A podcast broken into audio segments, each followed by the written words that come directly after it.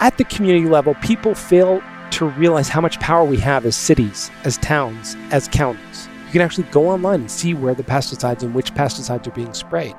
If you have that deep level of data and knowledge, it's time to start to turn the dial back and say, okay, this area around my kid's school, yeah, no pesticides there. This area around that park, yeah, we're not spraying the park anymore. Uh uh-uh. uh And those places where we live as human beings need to be safe and protected. That's number one. That's a community political action. Okay? Get the pesticides off your sidewalks, get them out of your lawns, get them out of your kids' playgrounds. There's 200 peer-reviewed studies that link these pesticides to ADHD, ADD, prenatal cancer, lymphoma, leukemia. You know, look, you don't spray your kid with poisons. That's Josh Tickell, and this is episode 179 of Wellness Force Radio. What's up, my friend? It's your host, Josh Trent, and welcome back to another episode for your weekly access to global experts in all things wellness as we discover the physical and emotional intelligence we need to live life well. My friends, I'm back from the other side of the moon. If you've been following me on social or you're a part of our Wellness Force community, our Wellness Force family, over at wellnessforce.com forward slash group, then you know I've recently been through a personal transformation to say the very least. We'll be talking a lot more about this over the next month. My trip to Rhythmia in Guanacaste, Costa Rica, where part of me died, but don't worry, it was actually a part of me that I've been wanting to die for over a decade. Much more on that to come. Stay tuned for the podcast in the weeks ahead. But right now, I am so grateful to get to connect with you twice a week. I just want to reiterate how grateful I am that you're a part of this community, this Wellness Force family. And right now, I'm going to give you a huge hug. Or don't worry, I'll give you a high five if you're cool like that. Through the microphone, chest to chest, heart to heart, breath to breath. Thank you, my friend, for being a part of this community and the ripple of change for the healing this world needs right now, starting with doing the work on yourself. That's why you're here with us on the podcast. And every single choice we make about eating, moving, and sleeping, as well as the thoughts we entertain, the actions we take, and the ways that we allow ourselves to feel and the deeper exploration of that, this is what shapes the fabric of our wellness journey in life. And that's why today on the podcast, I am so excited to share with you a live conversation with Josh Tickell, author of Kiss the Ground book and the director of the upcoming feature, Kiss the Ground film. How the food you eat can reverse climate change, heal your body, and ultimately save our world. Check out this quote from Deepak Chopra when he talked about Kiss the Ground book. He said, Kiss the Ground gives us the most practical solution for reversing climate change, a must read for anyone committed to healing our bodies and the earth. Ah, this is so good, my friends. It can be easy to forget that we're all connected energetically, physically, but most of all, by the foods we eat and the breath we take. So, this is it. This is your breath break. Breathe all the air out of your mouth now for five seconds. Now, breathe it in. Hold your breath. Fill your belly. Feel the exhale after you've held it for five, how amazing that feels to take a deep breath. It might be the first one you've taken all day, that deep breath that you deserve. This is the life force that connects our bodies, our head to our heart. And what's more important than our breathing and the foods that we eat? It directly impacts the way you feel, which is why Wellness Force partnered with Organifi in 2018, creators of the Organifi Superfood Greens Powder. All your nutrient dense energy, promoting detoxification, and all the other health benefits found in both the travel packets and in the big plastic tub. It's interesting. I was actually flying back from Costa Rica this past week. I was feeling tired kind of jet lagged, a little fatigued. Been one hell of a voyage, to say the least. I'll be sharing so much more in depth about this on social and our upcoming shows about the Rhythmia experience. But I did take these travel packets with me, a fistful of Organifi green juice travel packets. It's cool because I can have one a day. Actually, I had two on the flight back to San Diego. It just gave me that beautiful feeling of sustained energy which does not always come from coffee. You can do this when you're traveling or you're going to the gym or just on the trail on your weekend. If you've been listening to the show for a while, don't wait another minute. Hop over to Organifi.com forward slash wellness force and enter code wellness force you'll save a huge chunk 20% off your green juice. That's organifi.com forward slash wellness force. And use code wellness force for 20% off your entire shopping cart today. By the end of the show you're going to feel deeply inspired by the raw honesty and the way that josh tickell articulates his vision for climate change food connection how this can actually heal your gut brain and body by eating what Josh calls the regenerative diet. You'll understand the deeper and darker, sinister history about the agricultural industry, why the health of our soil is so important for our wellness, the importance of composting and how to join the composting movement, and the impacts of glyphosate in our water, food, and in our bodies. How babies are being born with this pesticide already in their system, and what we all can do about it. So let today be a different day where even in all your busyness and fullness and freneticism you might experience, during this podcast, treat yourself with those deep breaths. You deserve it. When you're done, let this quote from Josh Tickell land for you on how to feed your body that you only get one of when it comes to your wellness, this regenerative diet. Josh says, if you're experiencing problems, one of the first things that this new wave of medical science will tell you is to increase your gut bacteria. So, how do you do that? The real gut bacteria actually comes from the soil. If that good gut bacteria is not in the soil, then it's not in your food. And if it's not in your food, it's not going in your gut. Let's step into this powerful in person conversation with Josh Tickell. And don't forget to check out our YouTube and Facebook. We had Leibold Media with us filming the entire experience with some fun outtakes, and you can watch me pet a cow on camera. Let's step in with Josh.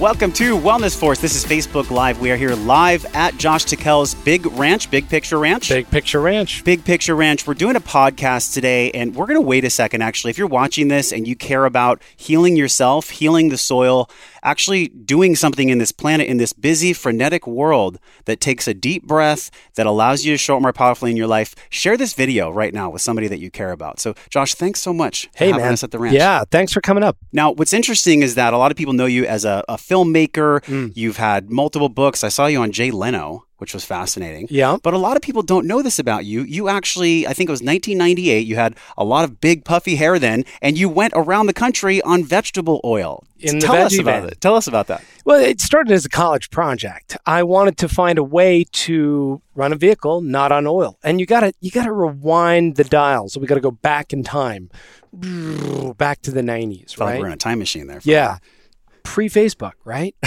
so Free social media. pre social media, you know, and the 90s were for a lot of us, yeah, I'm Gen X, so maybe a couple of years older. 1980. Yeah. okay. I'm in there. Yeah. So it was about the Gulf War. It was about Iraq. It was about these huge military interventions that were happening overseas. And of course, there were all these smoke screens, weapons of mass destruction. Yeah. We all knew what it was about. It was about oil. So that was the context for us growing up in that time period, media wise, the 24 hour day media cycle that was focused on that. And so coming into the, the late 90s, I had seen in East Germany working on a farm as a woofer, a willing What's worker. What's a woofer? Oh, willing worker. Okay. willing worker of organic farms. And if you want to do something that'll blow your mind and you're you're you don't have kids and you don't have a mortgage, go be a woofer. You can check it out woof.org w www.oof.org. You want to make sure it's not the World Wild Wrestling Federation. So it's the it's woofing, but you volunteer on farms, right? Yeah. and you just um, you work for room and board, but the education is invaluable. So I had gone across Spain and um, most of Europe, UK, ended up in East Germany working on a farm, and I saw them growing raps, rapeseed, this yellow flower, and they pressed the rapeseed, they turned it into an oil, and they put that in the tractor, and I was like, "Hello, Instant fuel source. instant fuel source called you know make fuel not war. Like that was the that was the moniker. And you're 17, 18 at this time? yeah And then you go on for two years, you travel the country. Yeah. Uh, and this is what you talked about on Jay Leno, 1998, right? yeah Right about then? Yeah. So looking back on that, we're going to talk about all you've created now with this Kiss the Ground movement, the book, the film. I Mm. Right. mean, there's so many exciting things coming out. But at the core of this, it really started with a lot of illness that you were around. I mean, your mom had like nine miscarriages and you were living next to, I think it was oil fields and Mm-hmm. Yep. petroleum companies. Yeah. Do you feel like that was really the ethos, the driver of what you do, Josh? Because I feel like we all have this threshold that we go through as young kids, Mm. and that's what really fuels us as adults.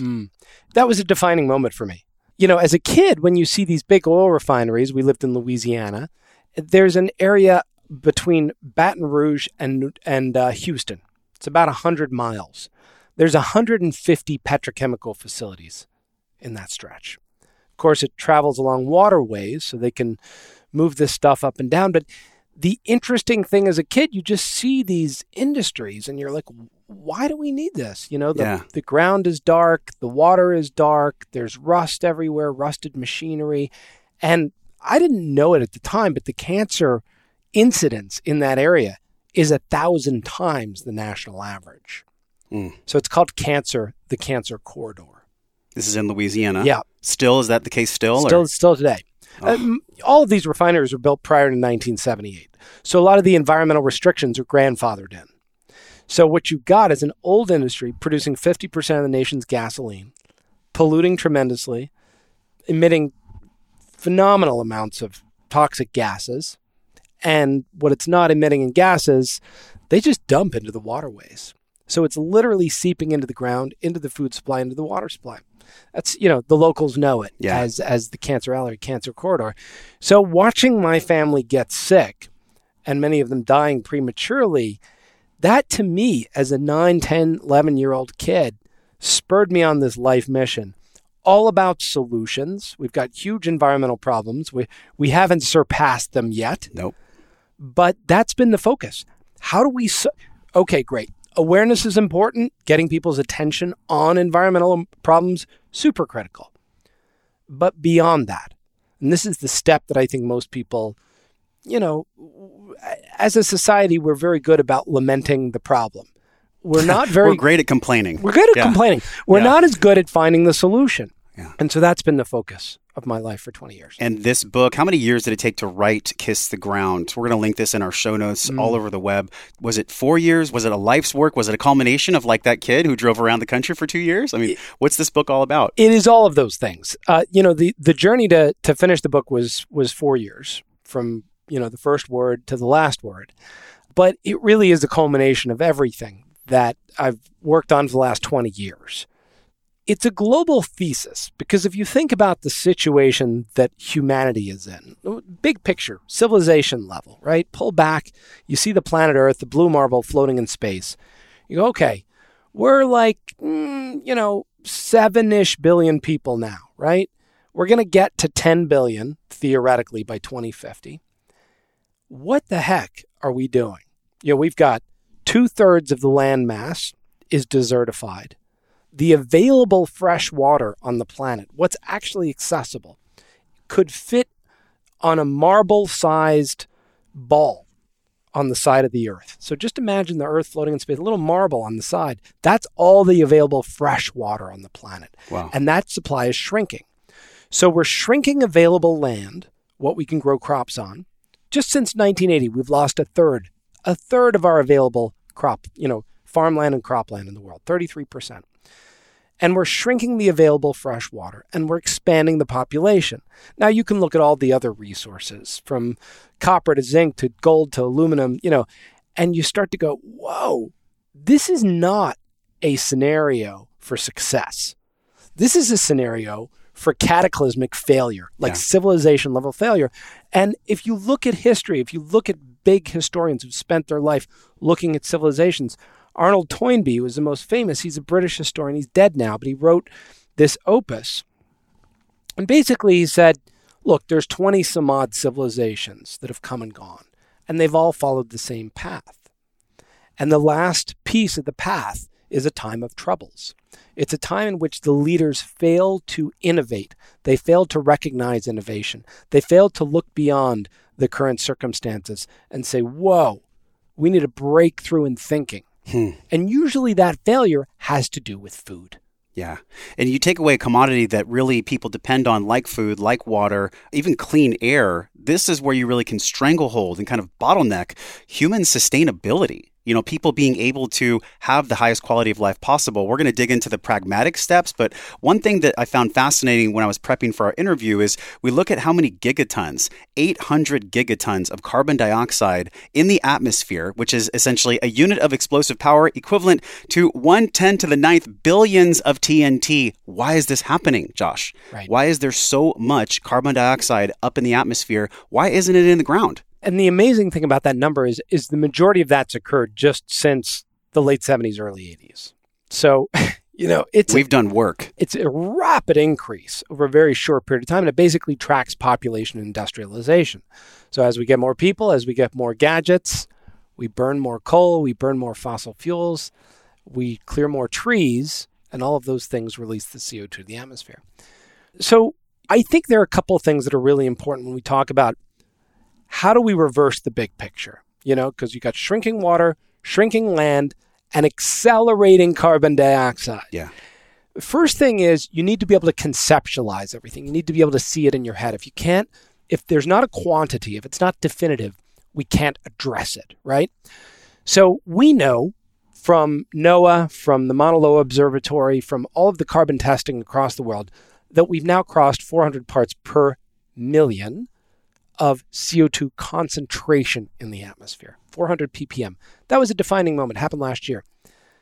When we talk about the climate movement, the climate movement's always throwing out numbers. Oh, we need to get to 350 ppm. We need we need to reduce the da, da, da, a ppm is a concentration. That's not something me or you can address. How do you Yeah. address a concentration? We don't know. There's no ppm tester given to you in high school. Yeah. it doesn't exist. It's like there's too much salt in my in my food. I don't know. It's Sure, just a sure. concentration. Yeah. It's a completely undefined thing. What we do is we talk about gigatons now. And a gigaton is a measurement of mass. It has weight. Just like, you know, I weigh 165 pounds. Well, if I weighed a ton and then I weighed a thousand tons Mm. and then I weighed a thousand thousand tons, I'd weigh a gigaton. I'd weigh a lot. And if you conceptualize what a gigaton of carbon looks like, take the mall in Washington, D.C., the Washington Monument, all the way up to the Lincoln Memorial, and do a block in your head. Make it a big brick that goes up to the top of the Washington Monument, and it goes all the way over to Lincoln. Now, it's a big brick. Now, make that four times larger. That's a gigaton of carbon sitting there. So, in total, since the birth of human civilization, we've put 1,500 gigatons into the atmosphere, right? A lot of it since 1980, about 800 gigatons since 1980. We're probably going to put another 500 up there before things calm down, Mhm. right? So when people go, oh, we've got to put solar panels and wind and this sort of this green techno utopian ideal, absolutely we've got to do all that stuff. That's what I've been talking about for 20 years. A lot of us have been talking about that for 20 years. The new conversation is not about solar panels or wind. Those things are happening. They need to happen faster and they need to happen more. The new conversation is you've got a 2,000 gigaton mass of carbon floating in the atmosphere. Where are you going to put that? Because you got to put it somewhere.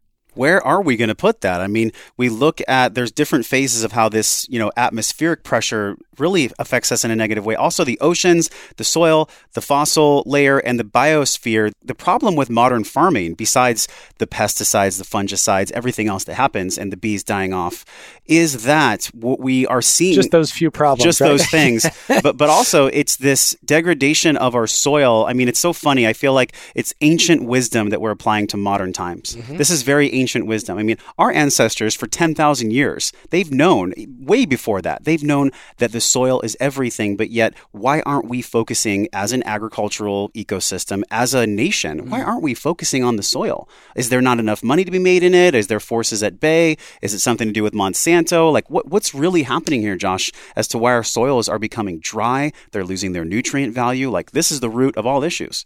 It is literally the root the root of all issues, pun intended, right? So, you know, this is new science. And whenever you deal with new science, you deal with an inertia. There's a policy inertia in terms of DC and the United Nations. There's a industry inertia in terms of how we've been doing things for a while. And then there's a brain inertia, like an education inertia that has to do with the sciences. And so if we look at how all those things are connected, it's pretty simple. We built the current modern industrial farming complex. We built that whole thing in about five years. So from the end of World War II until the early 50s, we built the whole thing in five years. We haven't changed it much since. and we learned the technology from the nazis Yeah. which i think is no one really knows this Right. is kind of like it's not really a fun fact it's just a fact Yeah, well, it's a it's a dark fact in that the Nazis really developed chemical warfare. Based on that chemical warfare, they developed the pesticides. And the United States, we were the industrial might. So all of the agricultural machinery companies, John Deere included, Case, all of those guys, They built pieces of the war machine all the way down to the casings of the two bombs, the two A bombs that were dropped on Japan. Those were built by an agricultural company here in the US. So after the war, we brought German scientists, we grabbed patents, we brought all that stuff back to the US. All that chemical knowledge from IG Farben. And the chemical industry, chemical agricultural industry in the US got about two or three billion dollars worth of cash infusion in that five year period of time. That's when the majority of the chemical industrial agricultural complex was built. Is that when Monsanto was born, or were they pre World War II? There were pieces of that company that existed Okay. during that time. IG Farben was really, you know, if you want to if you want to read a great book on the subject, uh, Hell's Cartel. It's it'll blow your mind. It's got a really exciting Hell's- title. it's about IG Farben, the you know this this dark. So uh, you know, get, getting away from the sort of that that story. What we built was we built a way to separate crops and animals. We built a way to use tremendous amounts of chemicals to prop up prop up production, so it looked like production was increasing. We built a way to use pesticides to reduce pests for a while. And all of these pieces of infrastructure would get tweaked over the next 50 years. And what happened was an exponential increase in agricultural chemicals, in synthetic fertilizers, and an incremental increase in per acre yield.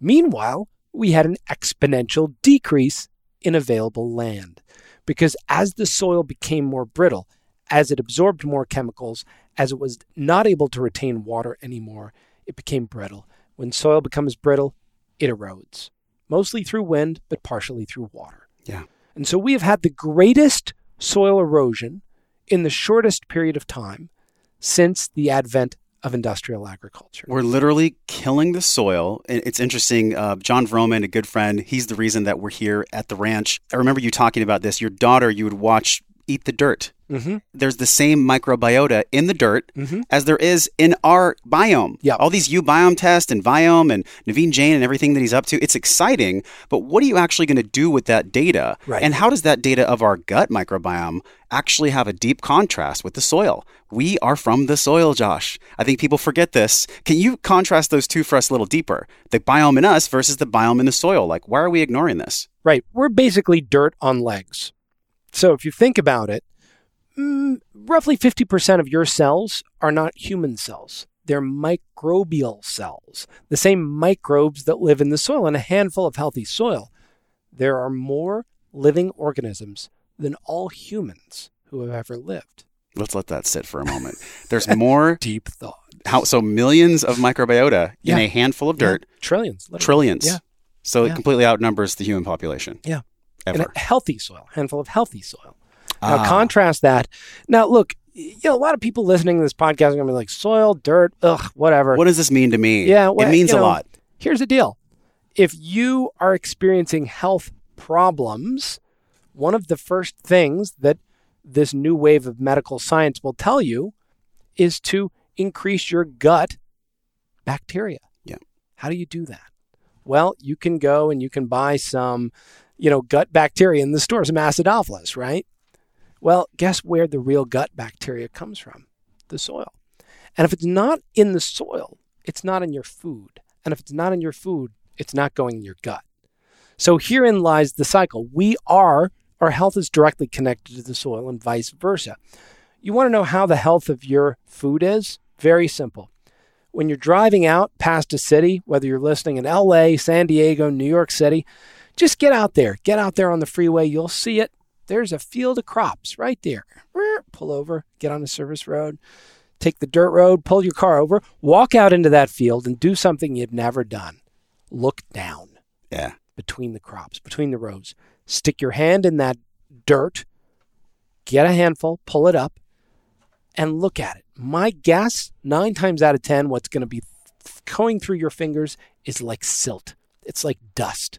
It has no aggregation, it has no darkness. The darkness comes from the carbon. It is literally been whittled down to the basic mineral content of dust. why has it whittled down to this point? I think this is kind of the big question here. It's like this looming dark force of some people are looking at it and they're recognizing, yes, we do understand that the soil is lacking right now. Some people just kind of want to turn a blind eye. And I think it's because they're not making the connection. This is why I was so stoked to come up here to make this connection mm, between mm. our human health. How do we heal ourselves? Yeah and heal the soil. Right. Now, you have radical thoughts on this. You're on the bleeding edge of this conversation, especially with your book and the movie that's coming out. How do we do both of those things, Josh? It's a really big question to unpack. You know, we talk about the macro level and the micro level. Macro level, there's policy, there's Washington, D.C., there's education, there's science. You look at all that stuff and it's all in lockstep. Okay. We've got policy that subsidizes corn and soy production in the U.S., corn and soy production in the U.S. totally depletes the soil, along with hay and wheat. Okay. That's ridiculous. We need to stop that policy. We need to stop subsidizing farmers to kill the soil. By the way, that also kills off farmers, which is why we're losing so many farms every day in America. The policy is literally paying farmers to go out of business. That's insanity. That needs to stop. Then you look at science. Soil science is biologically based. And if you look at our society, the majority of what we've built, we've built through chemistry and physics. Very predictable, very simple, very linear. It's the same thing over and over. How do you build steel? How do you build cement? How do you build a freeway? How do you make a car go down There's the road? There's a Formula. There's yeah. a formula for that. Biology is infinite, and it's and it's far more complicated than chemistry or physics. So the next the next trillion dollars, after a trillion dollars is made and lost in the blockchain world, ah. the next trillion dollars is in biology.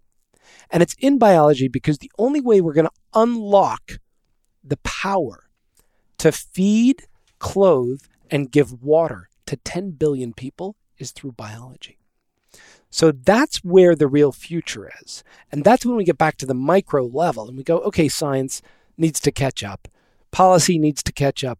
Oh my gosh, don't even get me started talking about the farm education system, which mm-hmm. is mostly paid for by chemical agriculture companies. It's the same thing when we look at the food subsidization for the curriculum in nutrition programs in colleges. It's the same thing. It's like, yep. who's directing the narrative here? And by the way, this isn't to create controversy. This is to talk about what's really happening. Just what's so. Let's just talk yeah. about the real truth here. Right. The reason why this is so important is because every single decision we make, every single time we purchase food, every single time that we purchase anything at all, that directly impacts this carbon footprint, which then impacts the soil because all the carbon gets locked in the atmosphere. And I think people are forgetting how simple the solution could be. You've detailed a phenomenal solution in the book and across mm. your media, and it starts with composting. Yeah. It starts with one simple thing. And I'm giving a huge shout out to my sister in law, my brother James. I, I, love your garden. They have a garden in City Heights. They compost nice. in their backyard. Um, she may know about your work, actually. Yeah. Now, tell people if they live in an apartment, Josh. Yeah. If they live in a place where maybe they don't own their home, mm-hmm. I think that's why people are pushing back. You know, right. we're very frenetic in this mm-hmm. world. We're mm. up to things all the time. Yeah.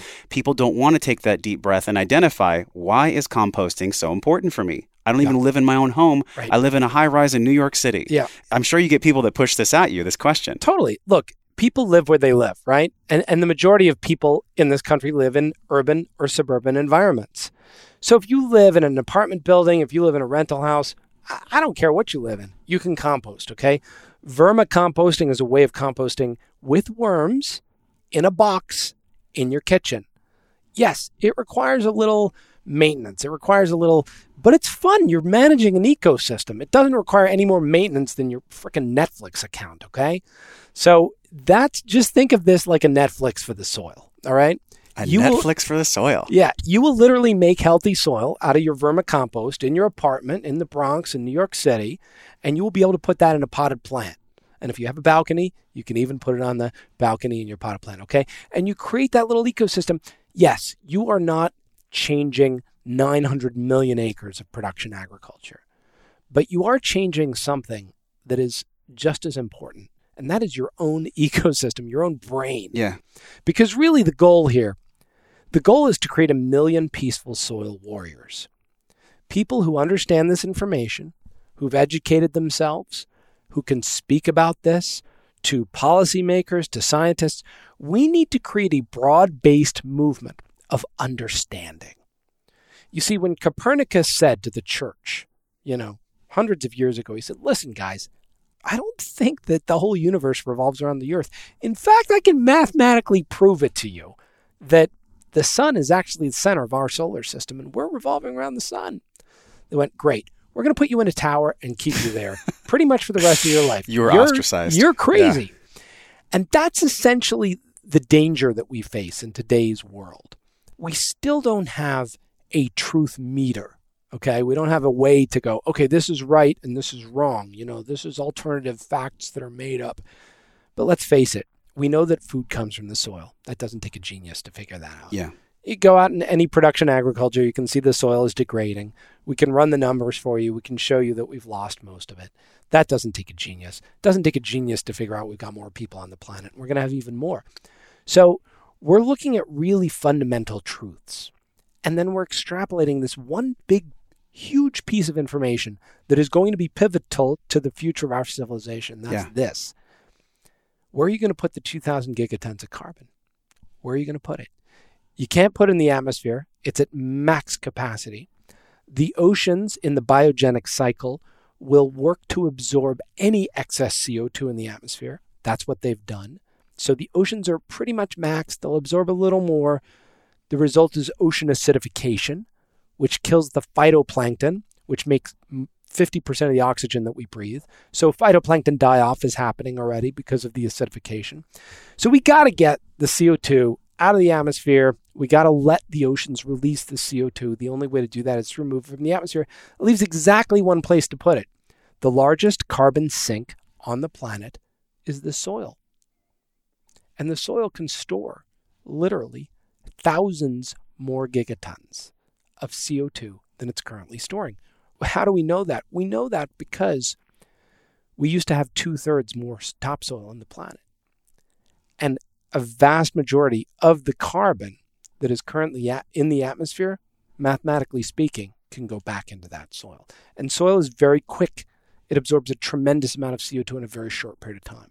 That's the big aha. Whether you're in New York City, whether you're in San Diego, whether you're in a rental house, maybe you got a front lawn. Lawns are the most chemically sprayed crop in America. Mm-hmm. Most highly chemically sprayed. And what's crop. interesting is that people are discouraged from growing lawns. I'm almost wondering, like, what would it take if there was a policy enacted where somehow, some way, city governments would give a refund mm-hmm. to people that were proactive in making their front yard a garden yeah. that they ate from? I mean, right. these are the kinds of things. San Francisco really leads the edge mm-hmm. with their composting and their recycling programs. Totally.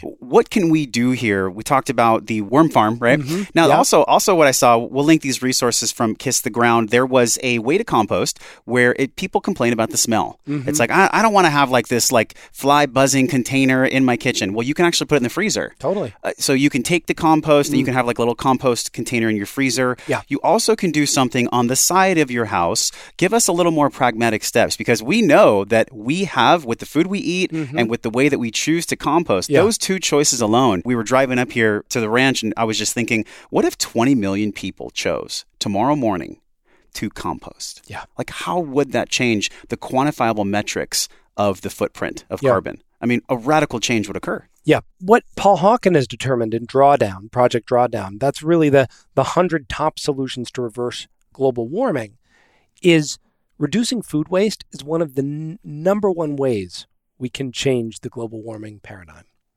So, mm. compost is a direct way to reduce your food waste you can, of course, you can vermicompost in your kitchen. You can vermicompost outside. That's composting with worms. Put the container of the compost bits in your freezer, as you said. Take it out. You can also just have a compost heap. You put the food scraps down. You put some leaves down. You put some cardboard down. There's millions of websites on how to compost. Kiss the Ground put out a great little short film on how to compost.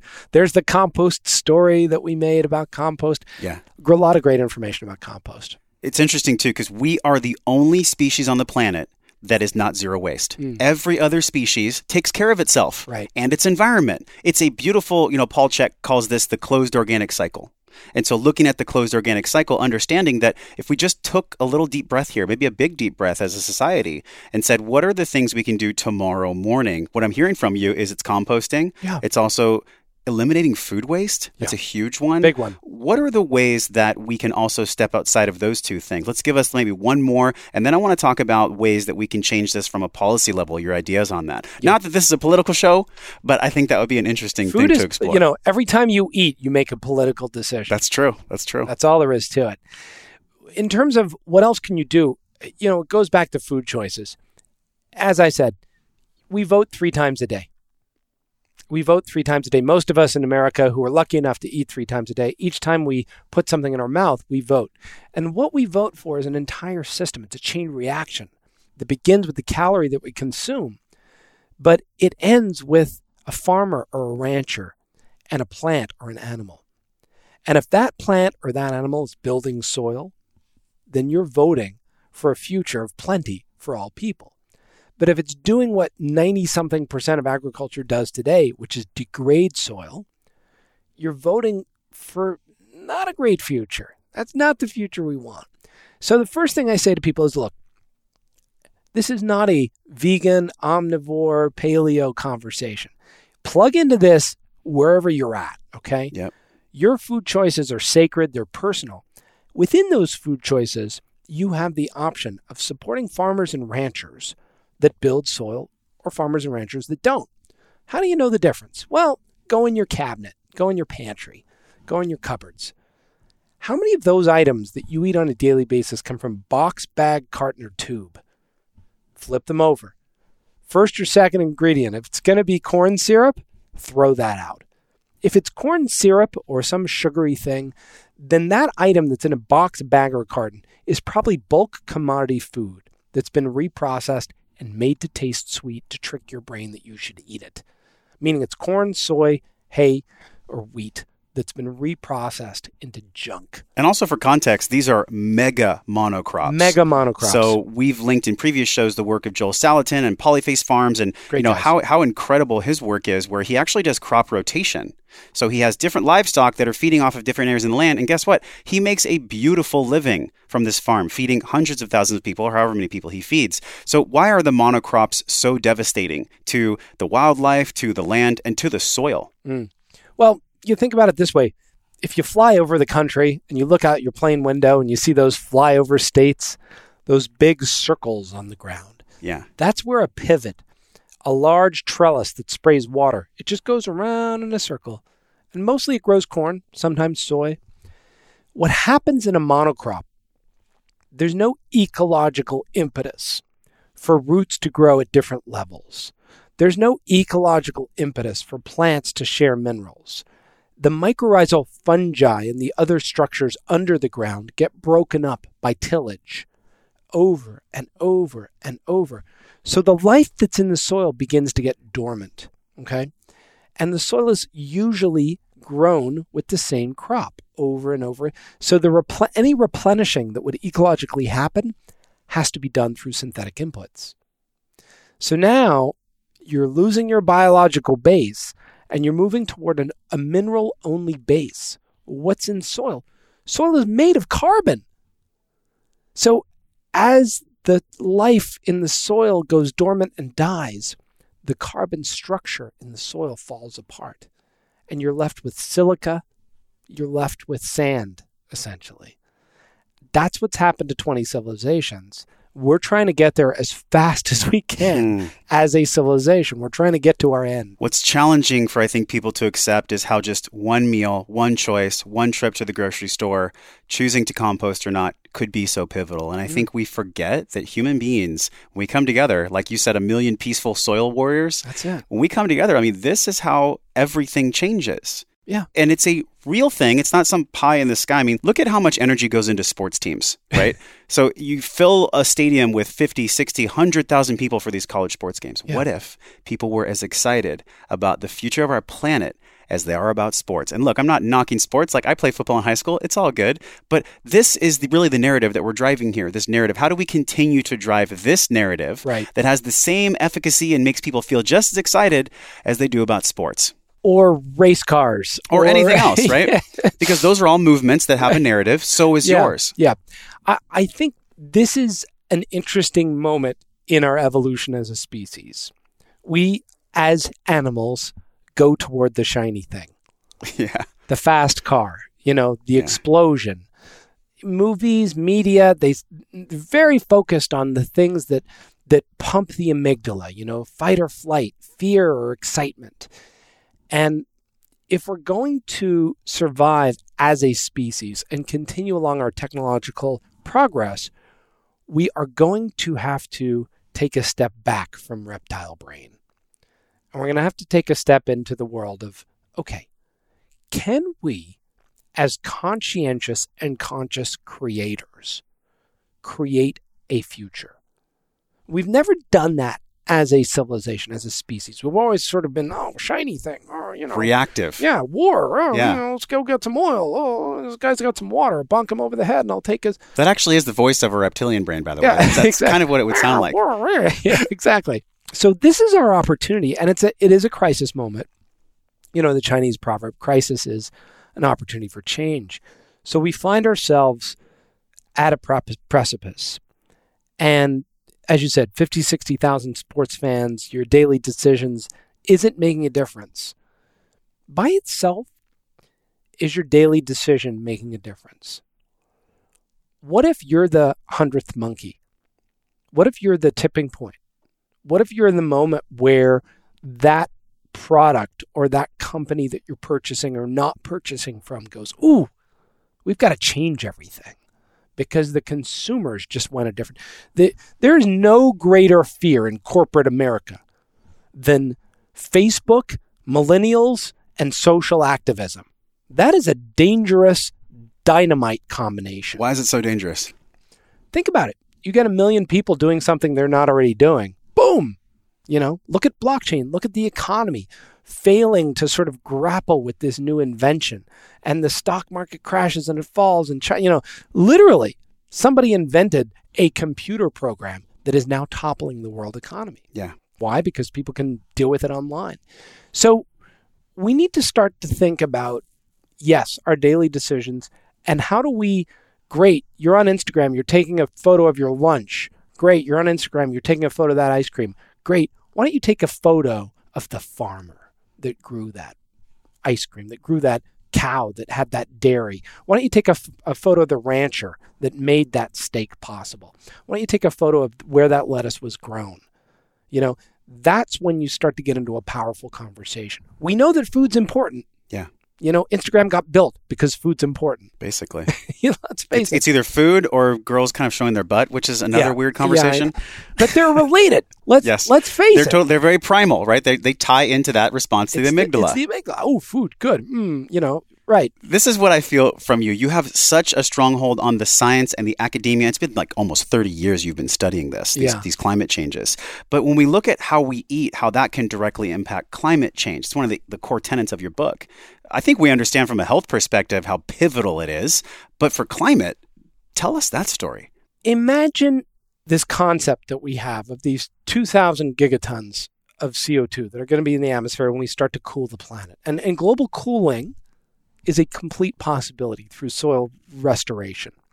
Soil will store carbon as soil is built. When you put your hand into black soil, it's black because of the carbon. That's why it's black. That's what makes it black. Carbon makes soil black. When soil is brown, it doesn't have much carbon. Okay. So if we want to restore the ecosystemic balance, we need to build topsoil. How do we build topsoil? We rotate crops. We don't always grow the same crop. We keep the soil covered with a cover crop. Okay, so you plant alfalfa or you plant some mix of seeds between the cash crops. We let the animals out of their cages. Okay, so no more feedlots, no more factory farms. That is a total World War II. That's like a concentration camp for animals. And that is what's being highlighted on Facebook, which I'm loving. The more these CAFOs get exposed Yeah. through social media, Yeah. the better. Yeah, that's disgusting. It's despicable. It's it's wrong for the animals. It creates an unhealthy cycle on every level of co- and of course we subsidize that. We're paying government subsidies to keep those things afloat. Insanity, right? So take the animals out of the cages, move them across the land. Keep them moving on a daily basis. Never let them stand still. What do they do? They fertilize. they pull the grasses, they strengthen the roots. An ecosystem has both plants and animals. That's what we mimic in regenerative agriculture. Within one year, topsoil can be built. Within three to five years, you will literally begin to actually build up layers of topsoil. And that's the possibility to take deserts and turn them into lush ecosystems. Yeah. To take rock, dried, hardened mountain sides that have been denuded with grazing and, you know, deforesting and reforest them, recreate new ecosystems. And the clear connection is if we buy the food that supports that change, we are helping guide it in the right direction. That's it. Now, a big pushback that a lot of people have, Josh, is I can't afford to eat healthy food. Mm-hmm. There's been so many studies. I'm sure you have a ton of resources that help people in this way. Yeah. But we also look at the negative impacts, kind of like the one action, and then there's the ripple that comes out from that. Mm-hmm. How do we, quote, feed the world? This is something that's touted by the people that are against the organic movement or against eating real food. Well, how are we going to feed the world? How are we going to feed the world? It's just this Right. narrative that we know we've already seen it be successful with Joel Salatin and, and in your work too. But Yeah. tell people how we can actually feed the world for the naysayers. The simple reality is in a regenerative agriculture system, you produce twice as many calories per acre as you do in conventional agriculture. You don't produce twice as many calories of corn or soy, Yeah. but those are useless calories. I cannot eat a mountain of field corn. The only reason we grow field corn is to feed cattle. Humans can't even eat it. So the number one crop that we grow in the Western world cannot be eaten by humans. Tell me how we're feeding the world by growing that garbage. It's a lie, okay? That is a complete lie. Here's the reality. If we took the 900 million acres of production agriculture in the United States and converted them to regenerative agriculture, within three to five years, we would be sequestering as much carbon dioxide as the United States is putting out. We would be growing twice as many calories as a nation, shipping half as much from overseas because the majority of what we'd be growing would be direct to consumer, meaning we would be supplying grocery stores, not supplying feedlots. You got to understand, human diet, according to the Harvard Medical Science, according to Harvard School of Public Health, should be 50% fruits and vegetables. Okay, they've, they've studied literally thousands of studies over 20 years. 50% of our calories should be fruits and vegetables. Tell me why in the United States we produce less than 5% of our land is producing fruits and vegetables. This is a big question that I don't know the answer for. And I think most people don't. It's because it's 95% profit.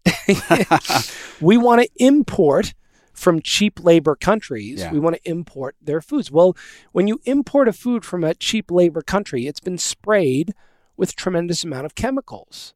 You're not earning money. You're going to spend that money later. You're just going to spend it on kidney dialysis. You're going to spend it on a heart transplant. You're going to spend it on diazepam or one of a hundred thousand other drugs that they're going to shove down your throat when you're an aging baby boomer. So here's the big question that people have to ask themselves in terms of human health Where do I want to spend my money? Do I want to spend it on having a healthy, vital life now? Or do I want to spend it trying to prop up my body that I've abused so badly with the garbage that I ate? The age is getting up. It used to be 65 that we had to do this. Now you're looking at heart transplants at 55. You're seeing guys drop dead in their 40s. Yeah. You know, heart disease is the number one killer of American men and prostate cancer. Why do you think that these things are affecting men? Here's why three pounds of toxic chemicals per American per year. That's how much is sprayed on our food. Three pounds per American per year.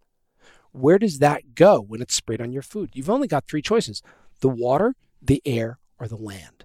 And the land is where you grow your food. So here's the this, this is the you know people go oh, i can't afford to eat healthy Yeah. okay no problem you're going to pay the money somewhere and the reality is if you've ever gone to a farmer's market and i've worked both sides on the farmer's market i've been on the farmer's side i've been on the stand i've sold the produce i've grown the produce i've been that person and i've every week i'm the consumer with my daughter at the farmer's market i've never seen somebody go up to a farmer and go you know this bushel of carrots that you want six bucks for, I only got two bucks. Yeah. It's really what I have. Will you take two bucks for it? I've never seen a farmer say no to that. Yeah. They want you to buy that produce. They don't want to put it back on the truck.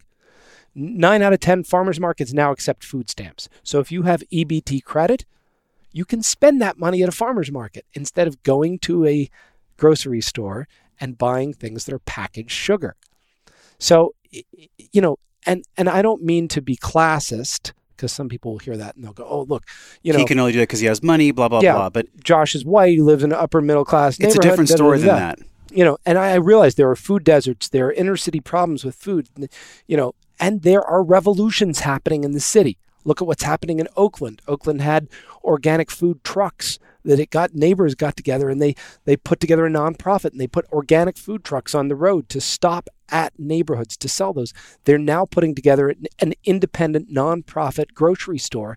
It's like a Whole Foods except it doesn't have the brand name. And it's mm. there from the community, by the community, and for the community. It's almost as if I'm feeling from you like, yes, we've learned so many things about the way that our soil, if we heal that, we actually heal us. I mean, there's a clear connection there. Yeah. And that's been really fascinating to me as I've done research for this talk today. And I'm thinking about what are the things that we can do from this governmental level, from this policy level. And Yeah. again, it's not a political show, but like, let's talk about the truth, Josh. The Yeah. real truth about how we instill this massive change. Yes, it comes from our daily habits. It comes from the food that we choose to Mm. Buy. It Yeah. comes from how curious and how excited we can be about being a part of our community. Yeah. You know, I mentioned my, my brother earlier. It's like they're a part of their agricultural community, right? Totally. From a policy standpoint, Yeah. like, if you were to wave a magic wand, Yeah. what would that look like? Well, again, there's community level and there's big level. Yeah. Okay. At the community level, people fail to realize how much power we have as cities, as towns, as counties. You know, most counties in the United States know exactly down to the pound how many pesticides are being sprayed. They have maps of that. Some of them are interactive and online. You can actually go online and see where the pesticides and which pesticides are being sprayed. If you have that deep level of data and knowledge, it's time to start to turn the dial back and say, okay, this area around my kid's school, yeah, no pesticides there. Yeah. This area around that park, yeah, we're not spraying the park anymore. Uh uh You know, and those places where we live as human beings need to be safe and protected. That's number one. That's a community political action. Okay? Get the pesticides off your sidewalks, get them out of your lawns, get them out of your kids' playgrounds. There's 200 peer-reviewed studies that link these pesticides to ADHD, ADD, prenatal cancer, lymphoma, leukemia. You know, look, you don't spray your kid with poisons. Dr. David Minkoff, we had on the show, we talked about glyphosate, how it's literally showing up in every part of society. The Yeah. water, It's in your babies, water. babies are coming out. It's in your breast fre- milk. Their first day of life, and they have glyphosate in their system. I In the mean, what what's Yeah. going on here, man? Yeah. We have let the fox guard the hen house, essentially. And that's where, as counties, cities, states, and federal government, the oversight committees for these chemicals are so non existent. We've literally got to create them as citizens. We have to create them. Neither the FDA nor the EPA does regular testing for the three major carcinogenic chemicals that are sprayed across our food. There's no testing agency that does testing for your food. Why is that? One can only surmise that there is a revolving door in Washington, D.C., as in many counties in the U.S., between these agencies and between the industries that profit from them. If we really want to safeguard our, our health and our kids' health, we need to move toward minimum 100% organic foods in the United States. Minimum. And organic is really version 1.0 of where we want to go. Regenerative is version 2.0. Regenerative doesn't till the soil. It also doesn't spray the chemicals, but it does not degrade the soil. We need to build soil health. So, could this be done at a national policy level? Absolutely. Again, we built the current industrial model in five years. The current farm bill, you know, we're going to pay 20 to 25 billion dollars next year as American taxpayers to subsidize farmers to grow foods that necessitate tremendous amounts of chemicals that make us sick, that make the animals that eat them sick. And then there are only going to be a few companies that really profit from that. So we pay the 25 billion and the companies at the other end make it. In between everybody gets sick. And the perpetuation of illness and the broken system of really cutting into this closed organic cycle continues to roll on. I mean, this, what you're touching on, Josh, like this is the core of the whole problem here. Yeah. It's what is the policies Yep. that we can vote with every single day with our dollars, with our behaviors, and not to mention, you know, health and wellness perspective, how this can have such an impact on people that are in the process of letting go of old weight, right? I mean, you actually posted a blog post. I think it was the two secrets uh, as to why you're not actually letting go of old weight. Yeah. And one of them was all these three pounds of pesticides that we're consuming without even knowing it, Right. which is totally mind blowing. I Yeah. think the more that we have this kind of a conversation, the better, man. This has been so enjoyable with you. Good Uh, fun. and I want to ask a little bit deeper about like what's your plans for the future here? We know you have the film coming out. You're writing another book. Mm. Mm-hmm. Yep. Really in touch with the millennials. What Yeah. do you see in the next three to five years? And how can Wellness Force support you in this? Yeah. Continuing this conversation that's so needed. Yeah. It's so needed right now. Yeah. Well, the next step for me personally and for the Kiss the Ground team, you know, those here working at the ranch as well as the nonprofit, it's the release of the film, which we are every day getting closer to. Uh, and whereas the book focuses more on food, the film focuses more on climate.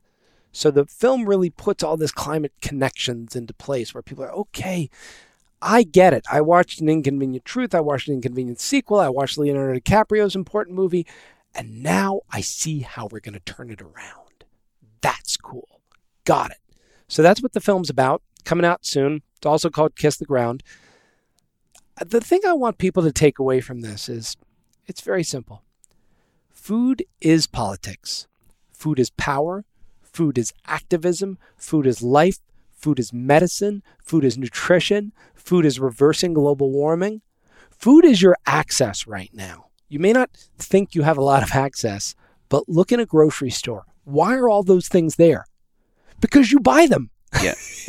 if you bought other things, there would be other things there. Case in point, the organic food revolution in the United States, literally growing by multiple hundreds of percent every year. That's how fast organic foods are growing. Why? Because people figured it out. Oh, these are better for my kids. Yes. Okay. So let's continue that pressure. Let's turn it up. It's probably at about a one right now. Let's turn it up to an 11. Let the companies that are feeding us sick foods and perpetuating a sick cycle that's making our soil sick, let them feel a bit of heat. Okay.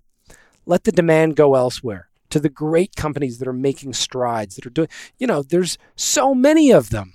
Annie's just came out with the first regenerative label food, actually going back to the farmer. Their food, they trace it Ah. and they're growing it from specific farms all the way to the package. So that's the special regenerative food label that is now coming out in 2018. There are different entities trying to agree on what the label It's way different than just organic. Right. I don't know, even know if they have a little logo for it, but they're calling it this is our first regenerative food. Yeah. Okay. Yeah. So there's there's Annie's that's participating. There's Patagonia. There's Dr. Bronner's soaps. There's Nutiva. Shout out to San Diego, Dr. Bronner's. You know, there's great companies that are starting this trend. And uh, you know, I don't want to push a bunch of product. I want people to do their own, you know, investigation here. But it is that kind of power. We know that companies can change because we've we're seeing it at the small to mid level. Now let's see the big ones change. I want to see Costco Yeah. regenerative.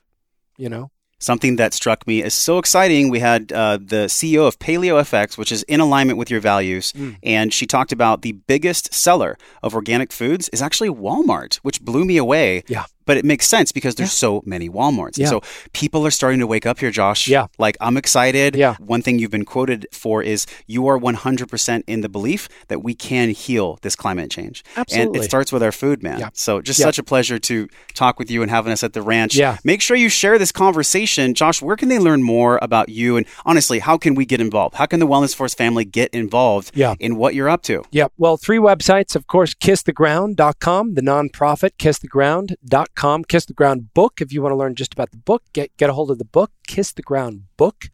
And then my personal website, joshtickell.com. Always some new and exciting information there as well. And of course, we're on Facebook, Instagram. So connect with us. And I want to do a challenge too. You know, Colin and I were driving up here and we were talking about this push up challenge that we did for the community. Mm. And people were like, I love that I'm in my body and I'm out of my head. Yeah. So get out of your head about this composting story. We're going to link specific resources. Let's do a 30 day challenge for composting. It doesn't have to be crazy expensive. You can right. actually start with a box. Yep. We'll make sure that we get all your info so that people can easily do this. But this is Josh and Josh signing off from the ranch. We will see you guys uh, next week with our Friday podcast and also our Wednesday with Allison Waddell. So until next time, we will talk to you soon. Hey, my friend, thank you for hanging out and growing with me on today's show. Remember to hit subscribe, share this podcast with somebody you care about that you think gets to hear this message. Support the show by leaving a five star review for the podcast right now, simply by tapping on your show artwork on your iPhone. Click that purple link that says review this podcast. It helps the show reach more conscious and smart people like you, and your voice will attract more world class guests that want to come on the show. So let them hear your voice. For all the downloads, videos, links, and free resources mentioned on the episode, go to wellnessforce.com forward slash radio. And while you're at my house on the web, join us in the Wellness Force community newsletter on that page, and I'll send you four free guides around staying healthy with your eating, moving, and sleeping while you travel. Join a group of people like you over at the Wellness Force community Facebook page. This is where we talk about the things that really matter. We share our wins, inspirations, struggles, and a lot more. So join us, tap on the show artwork on your phone, and hit that purple link that says join the Facebook group, and I will welcome you at the door. Okay, now you get to go out into your world and create impact for the people that you care about. So until I see you again real soon, I'm wishing you love and wellness.